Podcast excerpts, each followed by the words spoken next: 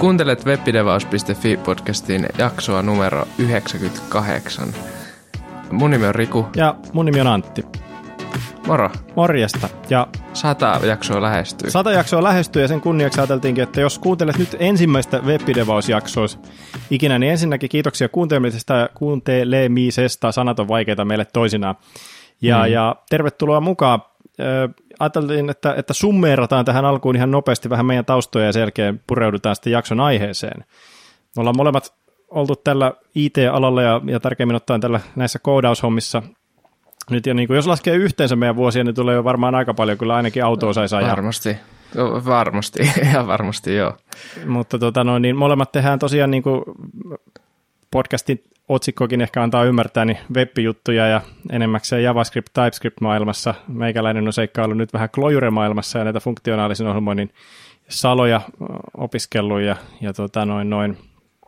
En mä tiedä, mulle tärkeitä asioita tässä tällä alalla on, on se, että, että web on avoin ja, ja se, on, se on demokraattinen kaikille lähestyttävä ja, ja lähellä sydäntä on kaikki tämmöiset indie web-asiat ja tämmöiset avoimet standardit. Ja tuota noin, niin oikeastaan sillä tiivistettynä, mitä sä, mitä sä oot mieltä? Se, se oli oikeasti tosi hyvin tiivistetty. Mua kiinnostaa ohjelmoinnissa niin kuin kaikki. Et web-ohjelmointi on tietenkin... Niin kaikki. Kaikki kiinnostaa. Web-ohjelmointi on niin helposti lähestyttävä ja sä voit saada sellaista näkyvää aikaa. Ja mä oon myös aika visuaalinen ihminen, joten tykkään tehdä designia ja muuta, ja web jotenkin vaan sopii siihen hirveän hyvin. Sä saat kädet saveen heti. Mutta kyllä mä viime aikoina olen huomannut, että pakollakin on joutunut kaikenlaisiin muihin kisoihin, varsinkin tässä nyt viimeisen kymmenen vuoden aikana, että esim. tällä hetkellä tulee tehtyä aika paljon data engineering hommia ja skalaa ja kaikkea, joka on kaukana rakkaasta JavaScriptista ja TypeScriptista, mutta ehkä hyvä niin. Sitten voit laina takaisin. Eli tuo voi summata, että alassa viehättää sen helppous. No joo, toisin sanoen. En ole kyllä päivääkään katunut vielä ammatti, tai no on varmaan välillä tullut mieleen, että mitä hän muuta voisi tehdä, mutta kyllä mä oon ainakin ihan täysin tyytyväinen tähän omaan ammattiin.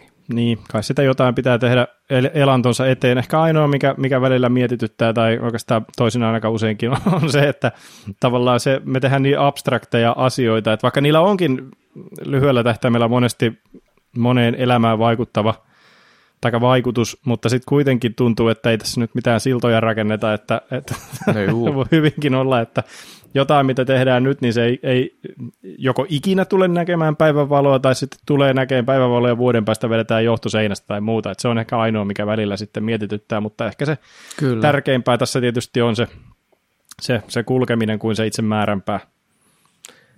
Just näin. Ja kyllä, kyllä mä uskon vahvasti, että me tehdään myös paljon ihmiskuntaa hyödyttäviä asioita, niin kuin ei ehkä just me kaksi, mutta me täällä isommana yhteisönä. niin, niin kuin IT-alana. Niin kuin just näin. Aiheutetaan, just näin. aiheutetaan esimerkiksi, esimerkiksi niin kuin, tehdään ihmisiä työttömiksi ja, ja sitä rataa. Ehkä, ehkä huonojakin puolia on. Ei, ei, ei nyt mennä suoraan tuohon loukkuun, vaikka onkin vuosi 2020. Ei. Puhutaan mieluummin siitä, että mitä, mitä, mitä mä oon tässä tehnyt ihan vaan niin kuin, mitä sä äsken just sanoit, että tehdään jotain. Hei, hei e, ihan ensin meillä oli tullut kommentti. Ah, joo, inboxiin. totta. Ei mennäkään vielä. Tuossa olisi ollut vain niin hyvä aasinsilta, mutta unohdin sen aasinsillan jo, niin ei se haittaa. Just näin. Seuraavalla aasilla sitten. Hei, viime jaksossa me puhuttiin me puhuttiin meidän kuuntelijoiden kysymyksistä ja vastailtiin niihin. Ja meillä oli tullut yksi tosi hyvä kysymys tuommoisesta työkalusta kuin MPX. Kysyttiin, että onko sen käyttämisestä mitä haittaa. Eli kyseessä oli tämmöinen niin kuin, ö, pikakomento NPM-pakettien tai niiden binäärien käyttämiseen komentoriviltä. Ja me siinä aika nopeasti käytiin läpi niitä aiheita mitä, tai ominaisuuksia, mitä tällä työkalulla voi tehdä, mutta ei ehkä pureuduttu niin paljon tähän näihin huonoihin puoleihin, koska ei varmasti tiedetty niistä tai ajateltu niitä niin paljon. Anyway, me ollaan saatu nyt äärimmäisen hyviä, hyvä kommentti tähän aiheeseen liittyen, jossa käydään vähän läpi, että mikä voisi mennä pieleen oikeasti tämmöisen työkalun käyttämisessä. Osaako tiivistää? Joo, eli siis kun mä sanon kommentarivillä NPX ja vaikka Create React App, niin, niin mikäli mulla ei ole Create React Appia asennettuna mun koneelle, niin sitten se NPX-komento lennosta lataa sen lataa sen NPMstä ja sitten ajaa sen. Ja sitten me silleen aika lailla käsiä heilutellen sanottiin, että ei siinä mitään eroa, että ajaksa, asennaksa ensin sen globaalisti ja ajat sitten vai, vai sitten vetelet lennossa tuolla NPXllä, mutta siinä on, Mikael nosti hyvän pointin, että, että kun ajaa sitä Create React-appia NPL, NPMllä globaalisti asennettuna, niin silloin se on se yksi versio, mikä on asennettuna mun koneelle, jota sitten ajetaan, kun mä sanon Create React App. Ja jos se on sattumalta turvallinen versio, minkä mä oon asentanut mun koneelle, niin sitten se tietysti on turvallinen siitä ajasta iäisyyteen, kunnes mä päivitän sen tai poistan sen ja asennan uudestaan. Mutta taas sitten, jos mä ajan sen NPXllä, niin sekin kyllä toki lataa sen johonkin kakheensa vähäksi aikaa ainakin, että mä voin ajaa sitä samaa versiota, mutta, mutta sitten ei ole, ei ole mitään takeita siitä, että onko se 15 sekunnin vai 15 minuutin päästä sitten, kun se lataa sen uudestaan verkosta taas ajaakseen sen uudestaan, että tuota, ää, semmoinen ero siinä on siinä, mm. siinä, siinä oli joku tällainen hieno sana kuin uhkapinta-ala, mikä, mikä kasvaa, kun ajaa sitä, sitä joka kerta netistä ladattua versio uudestaan, mikä on ihan totta. Niin, kyllähän siinä tulee silleen vaan heitettyä se komento, sen, sen sijaan, että sä olisit ladannut sen aikaisemmin ja ehkä siinä, jos sä oot tekemässä jotain väärää, niin ehkä siinä on ainakin aikaa vielä ajatella ennen kuin jotain peruuttamatonta tapahtuu. Niin. Nehän on tietysti sinänsä vähän, joka ikinen npm-installhan on niin kuin tietoinen riski, koska, koska sähän voit siinä post-install, puhuttiinko me tästä, siinä post-install hookissahan sä voit ajaa ihan mitä vaan, että jos jos sä julkaiset sun Node-moduulin ja se post-install install poistaa käyttäjän kotihakemisto ja sitten joku asentaa se sun moduuli, niin kotihakemisto poistuu ennen kuin on mitään ihmeellistä edes sillä moduulilla vielä tehnyt, muuta kuin asentanut. Kyllä. Tuon takia mä aina ajan, että sudo npm install paketin nimi. Ei vais. Tuossa oli vielä se puoli, että just jos sulla, sä käytät npx siihen helpottaaksesi sitä työskentelyä siellä projektihakemistossa. Esimerkiksi jos sulla on siellä asennettuna vaikka TypeScript ja sä käytät sitä niin kuin NPX ja TSC, että et sä joudut tekemään sitä vanhaa sitä .nodemodulle kautta .pin kautta TSC, niin siinähän voi käydä sillä, että sit jos sä yhtäkkiä et olekaan sun kotihakemistossa ja sä ajat sen saman komennon, niin nythän sun oletus siitä, että ajetaan sun lokaalisti asennettu moduuli on ihan, ihan eri. Ja nyt se lähteekin lataan sulle sitä netistä ja sitten sieltä voi tulla joku, jotain taas ihan mitä vaan. Taikka, taikka sitten typotat sen, kirjoitat TCS, TSCn sijaan ja sitten sieltä tulee jotain. Se on just näin. Niin, jep. Tosi hyviä pointteja. Joo, kiitos. Hyvä. Seis, seisomme korjattuna. Ei kun näitä ei pitänyt käyttää näitä suomennettuja eng- sanontoja englannista. Mikähän on oikea sana sitten? No, en mä nyt ala tässä lennossa. Tota, en tiedä. Joo. Mutta kun tosiaan... Joku hauska suomalainen sananlasku tähän. Mutta joo. niin. Niin, ei niistä siitä työstä, millä, millä, millä on tarkoitus, niin, niin ihan nyt kun tuossa tässä julkaistiin justiinsa tämä React 17, luitko tai törmäsitkö? En, en törmännyt. Ai, no joka tapauksessa se niiden tagline oli jotain tyyliin ei uusia featureita, zero new features. Et se on niin kuin, okay. Sillä vaan tehdä, pohjustetaan sitä tulevaa, että, että tota, siinä tulee jotain, että pystyy jatkossa olemaan useampi eri React-versio samalla saitilla elää rinnakkain tai mitä ikinä siinä nyt olikaan. Sitten helpottaa sitä okay. tulevaisuuden elämää, mutta joka tapauksessa se tagline oli, että ei uusia featureita, vaikka se olikin uusi major-versio. Niin vähän samaa henkeä mä oon rakentanut meidän nettisivuja uudestaan ihan vaan ihan vaan niin kuin harjoituksen vuoksi. Muista, kun tuossa pari viikkoa sitten me parjattiin, pari jaksoa sitten me parjattiin vähän tuota Gatspyä, kun sitä nyt on muodikasta haukkua internetissä. Joo, muistan. Niin, niin me sitten osallistuttiin siihen haukkumiseen. Ei sinänsä hyvä tuote se on, ja niin kuin hyvä tuote siihen, siihen käyttötarkoitukseen, mihin se on tarkoitettu, mutta ehkä se, ehkä se meidän käytössä oli vähän liian enemmän niin kuin kärpäsen ampumista tykillä, kun kun, kun se datalähde, mitä meidän, mistä meidän nettisivut kasataan, on tosiaan vain yksi RSS-feedi, josta generoidaan se ländäri ja sitten jokaiselle jaksolle oma sivunsa. Niin tuota, sitten mä ajattelin, että mä, mäpäs, kuinka vaikeaa tämä olisi tehdä Nextillä. Ja, ja siitä keskusteltiin ja nyt, nyt sitten mä sain sen siihen kondiksen, että se periaatteessa sen voisi jo potkasta niin kuin aidan yli. Se on tällä hetkellä pyörii osoitteessa webpidevaus-next.netlify.app ja Ja tosiaan ajatus on, että se näyttää melko lailla yhtä samalta ja toimii samalla tavalla kuin toi webdevaus.fikin. Paitsi jotkut ominaisuudet, jotka ennen toimi, niin ei välttämättä toimi enää, mutta on, se on ihan fine. Onko näin? Mitkä ominaisuudet? Ei ole, ei, ei, ei, ei.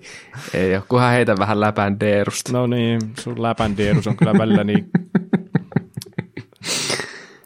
mutta tämä on siis, onko tämä ei ole nyt sillä sta, samanlaisesti staattisesti enää pildattu?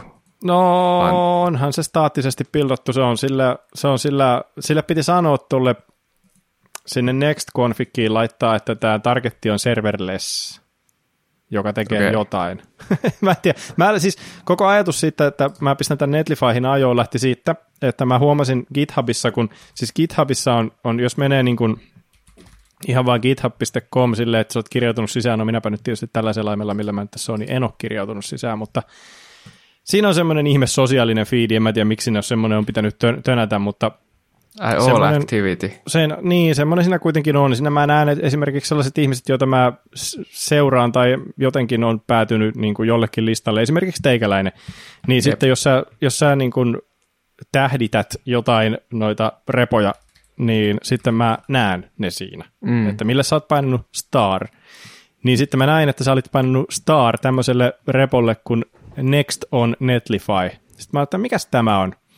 Ja sitten tällä saikin aika helposti, tämä on semmoinen Node-moduuli, jolla, jolla sai tuon Nexti-sovelluksen, eli tuon meidän WebDevas-saitin, niin, niin Netlifyhin oikeastaan aika lailla ilman mitään ihmeellistä. Kolme pientä steppiä tässä oli. Piti, piti tehdä tämä next config, jonne määriteltiin, että target on serverless, joka oletu vissinkin, tekeekö se niin, että se, se, se, se buildaa ne html sen, sen, sen koko roskan ehkä. Mm. Ja sitten piti lisätä package JSONiin post build hook, jossa kutsutaan tätä next on netlifyta. Se tapahtuu sitten silloin, silloin, kun se buildi ajetaan siellä Netlifyssa, niin sitten toi next on netlify tekee jotain. Mä en tiedä, mitä se tekee. Ja sitten siis sinne mä... lisättiin netlify.tomli, missä on, missä on sitten se komento, millä tämä buildataan. Mä ymmärsin sen jotenkin niin, että tiedätkö, kun Netlifyssahan on esimerkiksi se, mistä puhuttiin, siis Nextissä, mistä puhuttiin joku jakso sitten, että sä, se pystyy generoimaan niin kuin myös muutoksia niille staattisesti rendatuille sivuille, sitten jos se data siellä alla muuttuu. Ai jaa, joo. Siis joo. Mä, mä, mulla on jotenkin semmoinen kutina, että tässä saattaisi olla jopa kyse siitä.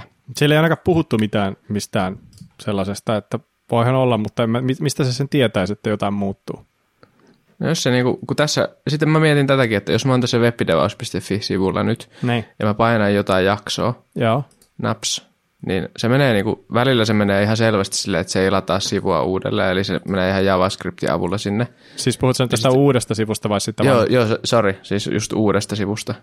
Välillä se menee ihan niinku salamana sinne, ja sitten kun kat, katsoo network-tabia, niin sehän käy lataa tuommoisen JSON-tiedoston sieltä okay. kanssa. En mä katsellutkaan niin tarkkaan. Tekeekö se sitten jotain, jotain niin joo, hmm. ehkä se on sitten jotain ovelampaa, mitä se tekee siinä.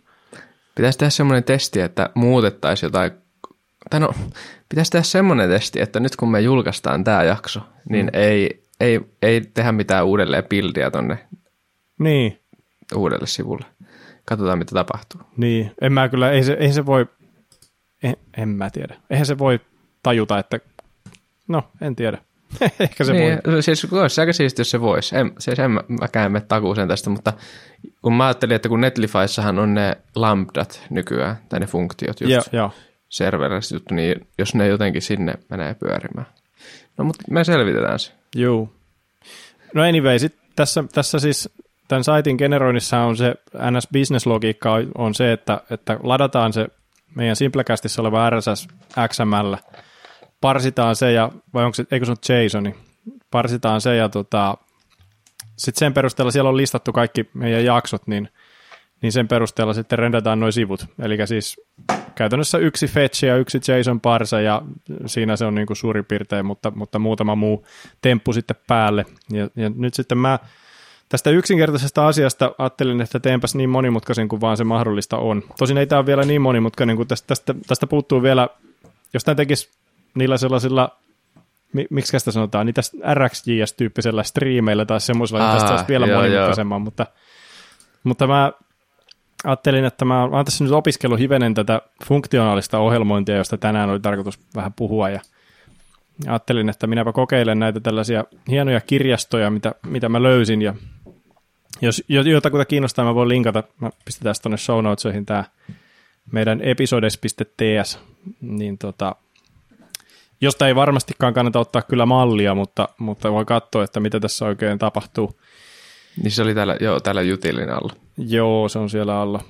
Niin, niin siellä on sellaisia funktioita, jotka, jotka, joita sitten toi Nexti siellä get static props, get path props, mitä ne ikinä onkaan ne funktiot, niin kutsuu näitä ja nämä sitten hakee sitä rompetta tuolta webistä ja, ja, ja tässä käytetään nyt tällaisia either-nimisiä asioita, either, eli niin kuin joko tai suomeksi tai jotain sellaista, ja maybe, niin jotka on tällaisia funktionaalisen ohjelmoinnin käsitteitä, joku voisi sanoa jopa ehkä monadeita, mä en, mm. mä en, mulla ei vielä lupaa käyttää sitä sanaa, niin mä en sano.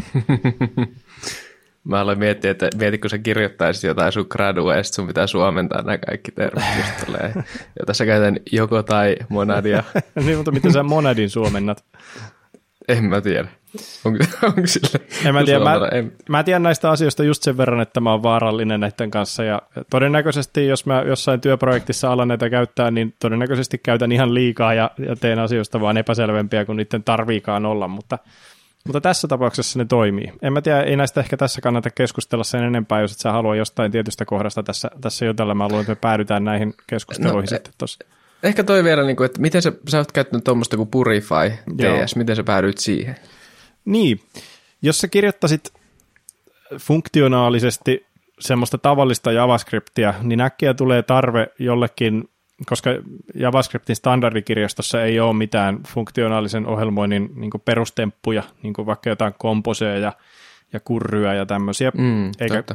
tukea ei ole myöskään kielessä vaikkapa kurrylle, niin tarvit jonkun kirjasto ja sitten JavaScript-puolella saattoi käyttää vaikka Loadashia tai, tai Ramdaa, mutta sitten TypeScript-puolella niin nämä, nämä molemmat aikaisemmat, aikaisemmin mainitut on, on niin kuin enemmän sellaisia yleisutility-tyyppisiä, ja tota, ne on JavaScriptille, ja, ja mä ajattelin, että mä haluan koittaa semmoista, mikä on niin kuin lähtökohtaisesti TypeScript-toteutus, mm. niin mä päädyin tämmöiseen Purify-nimiseen. Siinä on se huono puoli, että se, tai se, se on oikeastaan aika eri eläin kuin mitä Ramda vaikka on. Ramdassa on just näitä kaikkia tällaisia pipe- ja compose-tyylisiä juttuja, mutta siellä ei ole tällaisia maybe- ja either-tyyppisiä juttuja ollenkaan taas sitten. Mm. Mutta taas niin, tässä, niin. tässä Purifyssa on just nämä, eikä oikeastaan juuri mitään muuta, mutta sitten ei näitä tämmöisiä geneerisempiä utilityjä. Et tota, Eli tämä niinku tuo tämmöisiä uusia vähän niinku konsepteja enemmän, tai ehkä uusia abstraktioita, sen sijaan, että se olisi vain niinku kasa joukkofunktioita käytä näitä. Joo, joo, joo. Eli käytännössä Purify TS on, ei ole mikään kauhean, kauhean tuota vanha projekti, mutta tässä on maybe, either, ja sitten molemmista niistä asynkroniset versiot, ja, ja sitten tässä on pari listafunktioa, mitä, mitä voi käyttää niin kuin lista-utilityjä, niin kuin esimerkiksi vaikka listalle voi sanoa, että ää, piste head, joka palauttaa listan ensimmäisen asian, mutta se itse asiassa palauttaa maybe, koska sulla voi olla tyhjä lista, jolloin niin, sitten, niin. Sit nämä, nämä toimii hyvin sitten tuon maybe utilityn kanssa. Ja sitten tässä on toinen osa on tällainen codec-niminen juttu, että jos olet joskus käyttänyt sellaista härveliä kuin io-ts, Joo. joka on siis tällainen tarkoitettu TypeScript-sovelluksissa datan parsimiseen ja validointiin ajonaikaisesti. Et kun TypeScript tavallisesti tekee sitä tyyppianalyysiä vaan – staattisesti, eli käännösaikana ja siinä kun koodaa editorissa, niin, niin sitten jos sulla on sovellus käynnissä ja tuotannossa ja näin, ja sitten se React-sovellus lataa JSONia jostain, niin eihän se sitten enää siinä vaiheessa se TypeScript ole tarkistamassa, että onko se JSON oikein muotoista, mutta IOTS on. Ja mm. tämä codec tekee nyt vähän samoja temppuja. Mä en ole IOTS koskaan sille oikeasti, oikeasti käyttänyt, kun se on niin se on niin funktionaalisen näköinen se, se dokumentaatio. Se on suorastaan, niin kuin, si, siihen ei kauheasti penetroidu, jos ei oikeasti käytä aikaa ja, ja ymmärrystä. Niin. Mä just mietin tästä, niin kuin, nä, tästä uh, Purify TSstä ja näistä, kun tässä on näitä either ja maybe ja muita tyyppejä. Että niin kuin, sitten jos käyttää tarpeeksi tämmöistä, niin alkaisiko se sitten näyttää se IOTSn dokumentaatiokin, joka on aika kryptinen, niin alkaisiko siitä niin kuin löytää sille jossain vaiheessa, että haluat vaan mennä syvemmälle ja syvemmälle ja syvemmälle tähän funktionaaliseen ohjelmointiin? No kyllä ihan varmaan alkaa, koska kyllä tämän pelkän Purifainkin tutkiminen, niin kyllä mä muutamaan kertaan on saanut lukea näitä asioita tässä nyt ja sitten verrata, verrata johonkin muihin lähteisiin. Ja pikkuhiljaa sitten kun lukee samasta asiasta monesta paikasta, niin jotenkin sitten se, se, se kuva alkaa tarkentua sille pikkuhiljaa sieltä ja täältä, että niin pelkkää yhtä lähdettä, jos on tuijottanut, niin ei kyllä oikein. Että on tässä Purifainkin dokumentaatio on hyvin minimaalista, vaikka se onkin paljon ystävällisempää kuin siellä tota, IoTS ja FPTS puolella, mutta mutta anyway, tämä on sinänsä tämä Codec-homma on aika nätti, sitä mä käytin, käytinkö mä? Käytin tuossa noin tuossa datan parsimisessa tuohon noin tuohon webpidevaus saitille, niin, niin kun mä lataan sen JSONin, niin mä ajan sen tämän kodekin läpi. Niin se on ihan mukava, kun mä oon määritellyt, se on vähän samalla lailla kuin sä määrittelisit TypeScriptissä tyypin, niin sä teet kode, kodekilla tällaisen niin kuin interfacein, johon määritellään, että niin, okei, okay, niin. siellä tulee nyt jakson title ja se on string ja näin päin pois. E, niin sitten sen jälkeen, kun, kun sitten sulla on JSON-fetchinä tulee se, eiku siis ylipäänsä fetchinä tulee se, se datamöykky ja response, ja sitten sanot silleen, että piste JSON, niin sen jälkeenhän se on TypeScriptin mielestä niin kuin any-tyyppiä. Jep niin sä voit kaataa sen enin vaan tämmöisen kodekin sisään, ja sitten se kodekki antaa takaisin, no se antaa tässä tapauksessa tämmöisen either, eli joko tai tyypin, jossa, jossa se lopputulos on joko se parsittu objekti tai sitten joku virhe, että tässä nyt meni, niin. tämä kohta meni pieleen. Eli tässä on niin kuin silleen, vähän niin kuin semmoisen, jos sä mietit, että miten sä niin kuin klassisesti validoit jotain sisään tulevaa dataa, niin tässä on vähän ehkä eri lähestyminen. Normaalisti sä saattaisit ottaa sen responsen JSON möykyn ja katsoa, että if episode.title on olemassa ja jos se on stringi, niin sitten se on niinku ok. Ja sitten toinen kenttä samalla lailla. Niin, mutta hirveä duunihan semmoisessa Ja tämä tosiaan tekee sen, että tämä parsii ne asiat sieltä myös, että, että jos sulla siellä sattuu olemaan joku kenttä, joka on date-tyyppiä, niin sitten sä voit sanoa tälle kodekille, että tämä publish, publish date on tyyppiä date, niin se parsi se datingkin sulle JavaScript-dateiksi valmiiksi. Niitä, näitä tällaisia decodereita voi, voi määritellä itsekin lisää, jos haluaa. Okei, okay, okei. Okay. Tota, pitäisikö puhua ihan ylipäätään niin kuin funktionaalisesta ohjelmoinnista ja JavaScriptista? Kiinnostaisi niin kuin näidenkin kokemusten perusteella ehkä kuulla vähän sun mielipiteitä siitä, että onko, onko tässä missään mitään järkeä. Niin, se, se onkin se tuhannen, tuhannen markan kysymys puhutaan vaan, mistä päästä me aloitetaan. Tämä on, koko funktionaalinen ohjelmointi on niin sille en mä tiedä oikein, jotenkin se terminä on semmoinen, että tuota, äm, määritelmiä on just niin monta kuin on, on niitä määrittelijöitäkin. Jep. Tuntuu, että se, että kun joku kysyy, että mitä on funktionaalinen ohjelmointi, niin ei siihen niin pysty antaa semmoista, että no toi JavaScript on funktionaalista ohjelmointia, mutta sitten Java ei ole. Ei, ei, ei se ole niin mustavalkoista, vaan siinä on, niin kuin, siinä on varmaan yli kymmenen asiaa, jotka niin kuin tekee sen funktionaalisen ohjelmoinnin. Oikein tiedä, mihin sitä voisi verrata, mutta se koostuu niistä pienistä taidoista tai pienistä yksityiskohdista. Niin, se on semmoinen elämäntapa. Just niin, just niin. Mutta joo, kai Sä se... Voi... Sori. Niin, sä, sä voisit niinku periaatteessa koodata sille funktionaalista koodia ihan millä tahansa ohjelmointikielellä. No lähestulkoon, että et ihan millä tahansa, että se voi olla hivenen hankalaa jollain ihan c Tietysti joku nyt puskista tulee sanoa, että kyllä pystyy, mutta enkä epäile, mutta, tuota, mutta kyllähän se niin kuin, oletuksena nyt ehkä, me, me, ja me, me nyt puhutaan tässä nyt kuitenkin siinä JavaScript, TypeScript-kontekstissa tästä asiasta mm. kuitenkin. Että tuota. Ja se, minkä takia tämä homma suttaantuu JavaScriptillä ja kun ehkä me nyt käytetään tässä sitä JavaScriptia ja TypeScriptia aika silleen niin kuin vaihtelevasti, mutta kuitenkin niin. on se, että, että, että funktio on ihan oma tietotyyppinsä. Että sulla voi olla funktio, sä voit sijoittaa funktio johonkin muuttujaan, sä voit antaa funktion toiselle funktiolle parametrina, ja sitten funktio voi palauttaa paluarvonansa taas funktioita. Et se on niin kuin, siinä, missä sä voit palauttaa numeroita ja ottaa niitä vastaan, niin samalla lailla voi tehdä myös funktioita. Kyllä. Onko se, se on niin kuin yksi peruspiirre tämmöiselle funktionaaliselle ohjelmoinnille? Joo, kyllä mä sanoisin, että se on yksi sellainen niin kuin lähtökohta. Okei, okay, joo joo.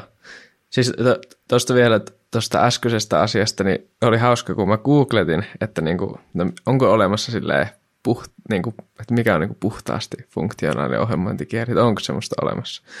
Ja mä googlasin, että onko Haskell puhtaasti funktionaalinen ohjelmointikieli. Sitten se eka siinä Googlen summarissa oli, että joo, Haskell on puhtaasti funktionaalinen ohjelmointikieli. Ja sitten ensimmäinen tulos on blogipostaus joltain tyypiltä, että Haskell ei ole puhtaasti funktionaalinen ohjelmointikieli. Niin, no nyt sä mainitsit ton, ton, ton puhdas sanan, millä on omanlaisensa merkitys tässä funktionaalisessa ohjelmoinnissa. Haluatko kertoa siitä, että minkä takia sä googlasit tätä, että mitä se tarkoittaa, että on puhdas funktio? No siis mä, niin kuin Haskellissakin vaikka funktiot on semmoisia, että ne aina samoilla argumenteilla palauttaa aina saman, saman arvon. Ja niissä ei ole sivuvaikutuksia, eli sä voit kutsua vaikka mitä tahansa funktiota, ja sä tiedät, että siellä pellin alla ei, ei lähtenyt mitään uutta prosessia käyntiin, tai ei, ei tapahtunut mitään muuta kuin vaan se, että sä just kutsuit tuota funktioa, ja sä sait paluarvon. Kätevä esimerkiksi jossain testien kirjoittamisessa, kun sun ei tarvitse miettiä sitä, että, että mitä hän tuolla, niin kuin, mitä kaikkea tilaa just mä muutin, että voinko mä kutsua tätä vaikka tuhat kertaa putkeen. Esimerkiksi, että jos sulla olisi funktio, joka, jonka nimi on save user ja sitten, sitten se kirjoittaa sisuksissansa sen sisään annetun käyttäjän tiedot tietokantaa, niin se on silloin sivuvaikutus, eikö niin? Mm, Mutta sitten jos, niin. mut sit, jos se toimisikin niin, että sen sijaan, että se save user kirjoittaa sinne tietokantaan mitään, jos se palauttaisikin jonkun SQL-lauseen, ja sitten, niin. sitten seuraava funktio olisi se, joka ottaisi sen SQL-lauseen ja ajaisi sen sinne tietokantaan, niin silloin se save user olisi puhdas funktio. Hei, toi on tosi hyvä esimerkki. Että sitten sä voi, niin kuin se ei vielä lähde se SQL-kysely minnekään, vaan sä saisit sen SQL-kysely vaan käteen ja sitten sulla olisi vielä mahdollisuus niin kuin sen jälkeen vaikka tehdä yhdistellä niitä kaksi SQL yhteen ja sitten lopuksi vaikka sysätä se jonnekin. Mm.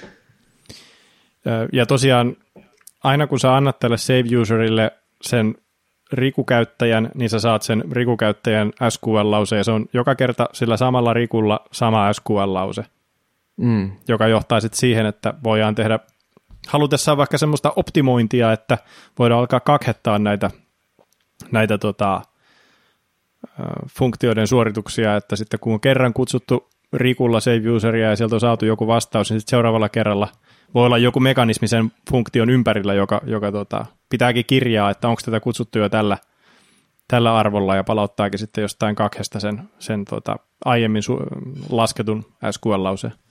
Niin totta. Niin, niin vähän niin kuin tyyli Reactissa se, onko se memo? Se on just näin. Voit... Joo, kyllä. Ja sinänsä sehän on mahdollistaa myös sen, että, että jos sulla on funktio, jolla ei ole sivuvaikutuksia ja se antaa saman paluarvon samoilla argumenteilla, niin silloin se on myös halutessaan niin kuin rajat, rajattomasti rinnakkaistettavaa, että sitä pystyy ajamaan sitten vaikka webworkereissa yhtä aikaa, jos, jos, jos on jotain sellaista prosessointia. Totta. Siis tässä nyt kun on tullut tehtyä noita data engineering juttuja tai vähän niin kuin upotettua varpaita siihen, niin huomannut, että just siinä vaikka, että on hajautettu tiedostojärjestelmä, tai jos sulla on niin kuin ihan pimeästi dataa, niin noi esimerkiksi semmoinen skaalakirjasto kuin Spark, joka on tosi suosittu, niin siinä, sehän perustuu just tähänkin asiaan ja funktionaaliseen ohjelmointiin siinä, että voidaan niin kuin hajauttaa vaan tosi monelle koneelle joku tietty laskenta ja ajaa se yhtä aikaa ja sitten koota arvot takaisin yhteen. Joo. Sitten semmoinen hauska anekdootti tuli tuossa mieleen, että jos, mitä sitten, jos sulla on semmoinen puhdas funktio, joka ei ota yhtään argumenttia, niin silloinhan sen täytyy palauttaa joka kerta sama vastaus, koska puhdas mm. funktio palauttaa aina saman vastauksen. Niin Kyllä. silloinhan se on vähän niin kuin sama kuin, että se olisi pelkästään vakio se koko funktio. Niin. Onko se, onko se, niin kuin, oliko se, oliko se Elmissäkin, että ei ole niin kuin olemassa mitään muuttuja, että on vaan funktioita, jotka ei ota argumentteja. Joo, kyllä. Se on viety siinä ihan niin kuin äärimmille. En mä tiedä, voi olla, että se on jossain Haskellissa samalla lailla. Mä en ole sitä koskaan, koskaan tutustunutkaan, mutta Elmissä se toimii just näin. Joo. Niin kuin. Musta se on niin kuin tosi sellainen hauska ja mielenkiintoinen yksinkertaistus Kyllä. asiasta. Eli siis kuitenkin fun- on niin kuin toinen semmoinen piirre on se, että on funktiot on puhtaita. Kyllä. Okei. Okay. Sitten on kolmas juttu. Mitä sulle sanoisi sana immutability? Ensinnäkin osaatko suomentaa sitä? Muuttumattomuus. Äh. Muut, mä, niin, niin, jos mutability on muuttuvuus ja immutability. Tämähän on Tulee tuttu meille kaikille Reduxin redusereiden kirjoittamisesta. Joo, no se, se, siitä varmasti. Ja sitten tuttu myös siitä klassisesta bugista, että tapahtuu bugi, jota ei voi mitenkään trackata, ja sitten sä huomaat kahden päivän selvittelyn jälkeen, että hups, että tota objektia, joka sulla on ihan toisella puolella softaa kädessä, niin sitähän muutetaankin tuolla ihan jossain muualla, jollain tosi omituisella operaatiolla vahingossa, koska JavaScriptin joku metodi vaan tekee jotain, mitä sä et ajatellut, että se tekee. Esimerkiksi joku array sort, joka muuttaa sitä pöstä lähdelistaa. Avaa vähän tuota, siis mitä tarkoitat, että muuttaa lähdelistaa?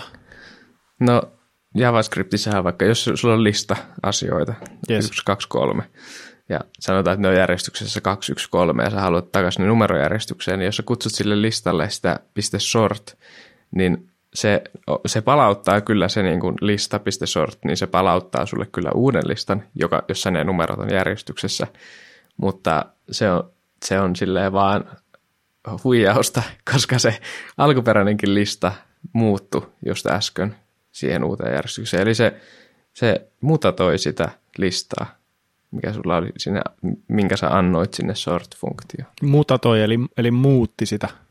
Niin, muutti sitä. Ja sitten tosiaan se, se, se, se curveball, eli siis mutkapallo, minkä, minkä sä tähän äsken löit, oli se, että kun sä sanoit, että se tapahtuu ihan toisella puolella sovellusta, niin se, että jos mulla on tässä nyt, tässä funktiossa A, mulla on tämä mun lista, ja sitten mä kutsun siellä funktion A sisällä funktio B ja annan sille argumenttina sen listan, niin sitten jos siellä funktion B sisällä joku sanoo sille argumenttina sisään tulleelle listalle, että piste sort, niin se muuttaakin sitä, sitä listaa, joka sille annettiin argumenttina, eli siellä funktiossa A se listan sisältö muuttuu myös, koska JavaScript toimii tällä tavalla, onkohan se oikea termi pass by reference, mm, et, et, et silloin kun mä kutsun jotain toista funktioa ja annan sille argumentteja, niin, niin niitä argumentteja ei suinkaan kopioida sille toiselle ää, funktiolle sen käyttöön, vaan sinne menee vaan viittaus siihen muistiosoitteeseen, missä tätä säilytetään, tätä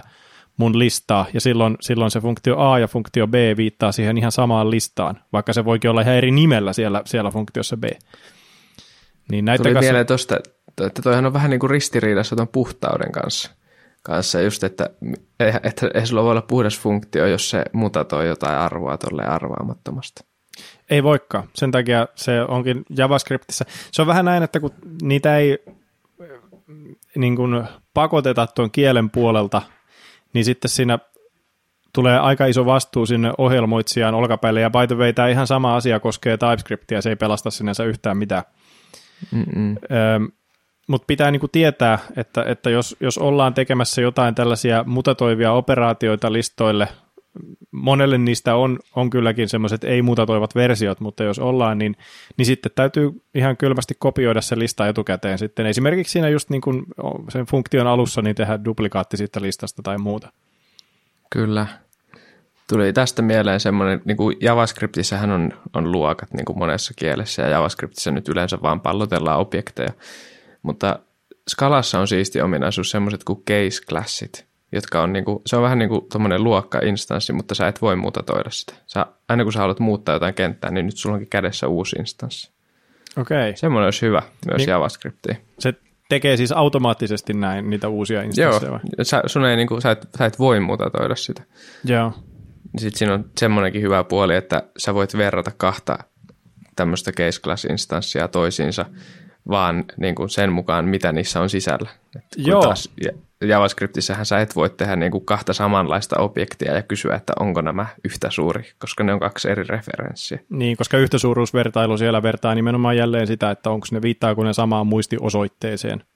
Niin, just Joo. näin. Joo, se on kyllä totta, että se on niin kuin, ja samaten tähän sama, oikeastaan vähän samaan asiaan, se, se yksi food gun, mikä JavaScriptissa on, että kun meillä on avainsana const, jolla voi tehdä niin kuin konstantteja, eli vakioita, että jos teet const, rikun ikä on 22, niin silloin sitä rikun ikä nimistä lainausmerkeissä muuttuja, puhutaan muuttujista, vaikka se on muuttuja, vaan se on vakio, niin sitä ei, voi, sitä ei voi uudelleen assignoida. Mä en voi kirjoittaa rikun ikä plus plus, vaan siitä tulee ihan niin kuin JavaScript-virhe selaimesta, tai missä ikinä sitä JavaScriptia ajetaankaan. Mutta sitten jos mä teen sellaisen objektin kuin const-riku, ja sitten se on, se on JavaScript-objekti, ja sitten sinne mä pistän vaikka, että ikä on 22 ja nimi on Riku, niin nyt se const jäädyttää tosiaan sen, sen että tämä viittaa nyt tähän muistiosoitteeseen, tämä itse objekti, tämä containeri, mutta nämä sisällä olevat asiat siinä, niin ne nyt ei olekaan sitten enää vakioita, vaan mä voin sitten sanoa, että riku.ika plus plus, ja se on ihan fine, se muuttuu siellä sisälle. Kyllä. Kyllä. Koskee myös listoja. Just näin, just näin. Joo, toi on, se on vähän hassu, varsinkin jos tulee jostain muusta kielestä, varsinkin siitä, kun mainitsit jotain C ja C++, niin se niin kuin constant tarkoittaa vähän eri asiaa. Joo. Javassa taitaa olla Final, joka tekee niin kuin sen, mitä, mitä sen olettaisikin tekevän, mutta sielläkin oli joku juttu, siinä oli, mä en nyt ihan muista tarkalleen, mutta että sielläkin oli const aikaisemmin ja sitten se toimi samalla lailla kuin JavaScriptissa ja sitten ihmiset oli sekaisin ja sitten tuli Final. Ehkä jotenkin näin se meni. Aivan, aivan. Sitten tuli Final, Final. final V2. Just näin. Joo, mutta Mut, en mä tiedä, siis noi on niinku semmoisia piirteitä näissä tässä funktionaalisessa ohjelmoinnissa, noin on ne kolme, mitä, mihin useimmin törmää. Jep. Mutta, mutta ehkä se, niinku se että et mi, mi, mikä se vaihtoehto sitten on tälle tämmöiselle funktionaaliselle ohjelmoille, niin se on ehkä sitten, puhutaan imperatiivisesta koodaamisesta, eikö totta? Joo, esimerkiksi, jep. Joka on enemmän sitä, että sä kerrot tietokoneelle, että, että teen näin, sitten teen näin. Siis tavallaan molemmissa tavoissa tässä nyt funktionaalisessa ohjelmassa ja ei-funktionaalisessa kerrotaan tietokoneelle, että miten asioita tehdään. Mutta toisessa se on enemmän imperatiivista ja toisessa enemmän deklaratiivista. Niin. Tämä menee hyvin nopeasti tämmöiseen hienoilla sanoilla niin kuin retosteluun, tämä funktionaalisesta ohjelmasta puhuminen, mutta kokeillaan maadottaa näitä nyt vielä.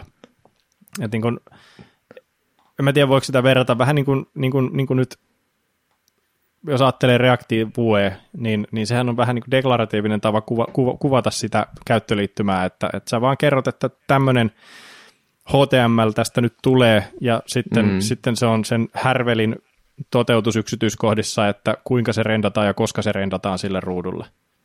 Kyllä. Kun taas sitten, jos sen tekisi imperatiivisesti, niin sitten voisi ajatella sitä semmoista jQuery-viritystä, että sä teet HTML-templateja ja konkatenoit stringejä ja sitten pistät document.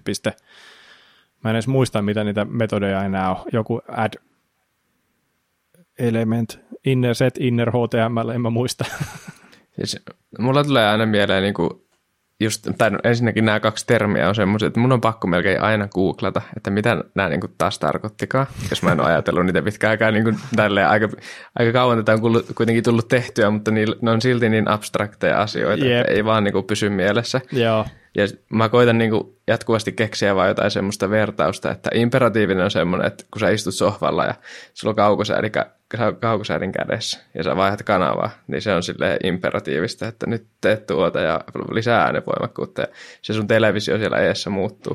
Mutta en mä tiedä, onko deklaratiivinen ohjelma että jotain semmoista, että joku tuo sulle listan, että kirjoita tuohon kaikki komennot, mitä sä tuut ikinä haluamaan tälle TVlle tehtävä, ja sitten se vie sen listan pois, ja sitten se näpyttää ne kaikki siellä jossain. Niin, en mä tiedä, näitä vertauksia oli, on niin miljoona. Yksi, mikä itselle tuli mieleen, tai minkä mä näin yhdessä, yhdessä, yhdessä tota kurssissa, mä voin jossain vaiheessa puhua siitä, mutta tota, mitä mä kattelin, niin siinä oli, että, että imperatiiviseen tyyliin kuuluu hyvin oleellisen, että sä kirjoitat koodia silleen, että sulla on joku funktio, sitten siellä on, niin kuin, ensin on yksi if, ja sen sisällä on yksi for-silmukka, ja sen sisällä on taas yksi iffi, ja vaikka siinä välttämättä rivejä olisi kovin montaa, niin, kun, niin, niin joka, kerta, kun sä, joka kerta kun sä avaat sen funktion selvittääksesi, että mitä se oikeasti tekee, ja sulla tulee se for-silmukka siinä vastaan, niin se on, se on pakko lukea niin kuin ihmisenkin rivi riviltä, että mitä tässä tapahtuu, miten, mitä tässä mm. niin kuin, versus sitten se, että jos sulla olisi, olisi, olisi deklaratiivisesti kuvattu se, sulla olisi siinä ensin joku, joku mäppi ja sitten vaikka filtteri, kun sulla oli siinä aikaisemmassa maailmassa se for-silmukka, jonka sisällä on if ja sitten asioita tapahtuu ristiin sinne tänne, niin se on se tavallaan enemmän kuvaa sitä, mitä se ohjelmoija siinä on aikonut tehdä se, se deklaratiivinen tapa kuin se imperatiivinen, mutta kun sitten, sitten siinä ajaa niin nopeasti siihen sellaiseen kuoppaan, että, että, että jotta se ohjelmoija tajuaa sitä imperatiivisesta asiasta jotain, niin sitten sen pitää tietää sen imperatiivisen, ei kun siis deklaratiivisesta asiasta jotain, niin sen pitää ymmärtää funktionaalisesta ohjelmoinnista jotain. Että tavallaan niin. siinä on yhtä lailla semmoinen niin kuin hinta. Si- siinä deklaratiivisuudessa on vähän just tuosta esimerkistä, mitä sanoit, tulee vähän mieleen se, että siinä niinku, siinä on enemmän semmoisia pelisääntöjä, jotka on valmiiksi, ne on niitä, vaikka niitä funktionaalisen ohjelmoinnin pelisääntöjä, jotka on valmiiksi määritetty jossain. Ja jos me molemmat osataan ne, niin silloin mä pystyn katsomaan sun koodia aika nopeasti, että okei, tuossa on, niinku, tossa on selvästi dataa, se on lista. Sitten se mäpätään, joo mä tiedän mitä mäppäys tarkoittaa, että käydään läpi. Sitten Jep. siinä on toi antin määrittelemä funktio, no se on hyvin nimetty, mun ei tarvitse katsoa sinne sisään. Mä voin katsoa vaikka tyypistä, että mikä tämä on ton jälkeen, ton operaation jälkeen. Ja sitten se filteroi jotain, mä tiedän mitä sekin tarkoittaa. Mm. Mun ei tarvitse koskaan mennä katsoa sitä varsinaista toteutusta. Siinä niin. vähän puhutaan ehkä silleen niin kuin me, sä, sä oot kuvannut sen niin kuin meta, enemmän metatasolla sen, mitä tullaan tekemään, etkä niin. silleen varsinaisten operaatioiden tasolla. Niin, joo. Ehkä se on ihan hyvin sanottu, joo. Mutta se, että näin pystyy tekemään, ja siis, että miten nämä kaikki maadottuu, nämä tämmöiset puhtaat funktiot, miksi, miksi tarvii olla puhtaita funktioita, miksi tarvii olla sitä sun tätä ja tota, että tähän tällaiseen tilanteeseen pääsee, niin jotenkin se menee niin, äm, se täytyy, täytyy tavallaan, jotta pystyy kirjoittamaan niitä koodia, koodia sillä, mitenköhän mä oon nyt tässä selittämässä oikein. Tämä on niin, jotenkin mä oon, mä oon sukeltanut tähän tuossa tota, viime viikon, viikon kahden aikana niin kuin syvä, syvään päähän, mutta sitten, sitten se, että miten se mahdottuu oikean maailman toimintaan, niin on, on sitten helposti vähän ohkaisempaa. Siis mä kuuntelin tänään semmoista hyvää podcastia tästä niin kuin näistä niin kuin säännöistä ja funktionaalisista ohjelmoista. Siinä sanottiin ihan hyvin sitä, että, että funktionaalisissa ohjelmoissa on tärkeää osata erottaa, niin kuin, että mikä, mikä on dataa, mikä on las, laskutoimituksia ja mikä on niin kuin actioneita tai sivuvaikutuksia. Sitten kun pystyy hahmottaa koodista, että mikä on mitäkin noista ja pystyy niin kuin vähän järjestelemään sitä koodia sen mukaan, niin sitten sä oot jo aika pitkällä funktionaalisessa ohjelmoinnissa. Niin, mä en tiedä, pitäisikö puhua näistä tällaisista tyypillisimmistä asioista, mistä, mitkä mainittiinkin tuossa jo alussa, silleen puhuttiin komposesta ja kurrysta ja tämmöisestä, mitkä mahdollistaa näiden temppujen käyttöä ja sen deklaratiivisen koodin kirjoittamista. Mm. Kun näihin törmää hyvin nopeasti sitten, mutta tämä on, tämä on tavallaan just sitä semmoista kieltä, missä sanat ei, ei tarkoita sitä, mitä ne oikeasti tekee, niin kuin joku kurry, sehän on mauste. niin, tuota, noin, niin Jep. jotkut enemmän, jotkut vähemmän. Niin ne on sellaisia, että toisaalta sitten kun ne on oppinut kerran, niin sitten ne aika hyvin siirtyy kielestä toiseen sun mukana ja tarkoittaa suurin piirtein sama asia. Itse asiassa nyt mä muistan, mitä mun piti sanoa. Mun piti sanoa, että kun sä puhuit siitä, että me, meillä on semmoinen yhteinen kieli, niin samalla mm. laillahan meillä on yhteinen kieli nyt, kun me puhutaan vaikka, vaikka jostain näistä tällaisista design patterneista, niin kuin MVCstä ja sen semmoisesta, niin kun mä sanon, että meillä on tämä MVVM patterni käytössä tässä, niin sitten sulla alkaa raksuttaa heti ja sä, sä ymmärrät, että, että tota, okei, nämä asiat juttelee tälleen toistensa kanssa Niin isommalla tasolla. Niin tässä ehkä sama, mutta, mutta vähän niin kuin sitten pienemmällä tasolla. Niin, niin. Mä melkein näen sen koodin päässä, niin kuin sä selität sitä. Niin. Just näin. Mutta joo, toi, Te, niin. Jo, niin kuin, joo, näissähän niin kuin on aika paljon just tuommoista, vaikka kurrittaminen ja vaikka toi partial application ja paljon niin kuin myös semmoisia vähän niin kuin mikrotason asioita. Noi oli ehkä semmoisia vähän makrotason asioita, että on niin kuin muuttumattomat tietorakenteet ja puhtaat funktiot. Ja, mutta sitten on paljon esimerkiksi eri niin kuin uudenlaisia tietotyyppejä. Esimerkiksi käytännön esimerkki JavaScriptissa, miten listaa käsitellään niin kuin näillä listan metodeilla, esim. mapilla ja filterillä ja reducella niin nehän on vähän niin kuin tekee siitä listasta itsessään jo vähän erikoisemman tyypin, koska ei kaikissa kielissä ole listoille mitään tuommoista. Joo, ja tosi monesti, jos puhutaan jostain oikein, oikein sillä tavalla NS-funktionaalisesta kielestä, niin kuin nyt vaikka Elmistä taikka, taikka sitten tota, ähm, Haskellista, niin, niin map ja filter ja reduce on vain funktioita, joille annetaan sitten se lista parametrina tai mm. argumenttina sisään. Parametri Kyllä. ja argumentti, niilläkin on joku ero, mutta mä unohdan. mutta tota, äh, JavaScriptissa voi sanoa suoraan vaan sille arraulle, että piste map ja piste filter ja piste reduce. En mä tiedä, pitäisikö noin käydä läpi. Ne on kuitenkin semmoiset peruspihvit, millä, millä pääsee sitä dataa mälvää aika pitkälle. Ne varmaan alkaa olemaan sille ihmisille jo suunnilleen tuttujakin. Ehkä, ehkä jos vaikka ajattelee, että jos sä kirjoitat reaktia, niin, niin mappiin törmää about heti. Mutta, mutta, mutta jos, ei sitä, jos ei sitä niin sillä tavalla kelaa, että mitä se, oikeasti, mitä se oikeasti tarkoittaa, niin ei sitä välttämättä tule silleen funtsittua. Et mappihan, on, mappihan on semmoinen härveli, että, että sille annetaan lista, jossa on asioita, jotka on tyyppiä A, ja se palauttaa ulos yhtä pitkän lista, jossa on asioita, jotka on tyyppiä B. No okei, okay, JavaScriptissa ei välttämättä ole niin kuin sinänsä tyyppiä tyyppiä, mutta tota, se voi vaikka konvertoida numeroita stringeiksi esimerkiksi. Se on niin semmoinen konverteri. Tietysti Reactissa se, se on ehkä semmoinen enemmän semmoisen glorifioidun for eachin näköinen, joka, joka renderöi sun listan sinne, sinne ruutuun, mutta joka tapauksessa mappia siinä käytetään. Sillekin annetaan joku lista dataa sisään ja sitten se antaa ulos lista JSX. Niin, niin sä listan dataa ja sitten sä annat, niin kuin, että mitä sille yhdelle alkiolle aina tehdään joku funktio siihen. Ja Joo, mun mielestä tarvitaan puhua, tarvitaan puhua niin kuin mapper-funktioista silloin, kun puhutaan näistä funktioista. Aivan.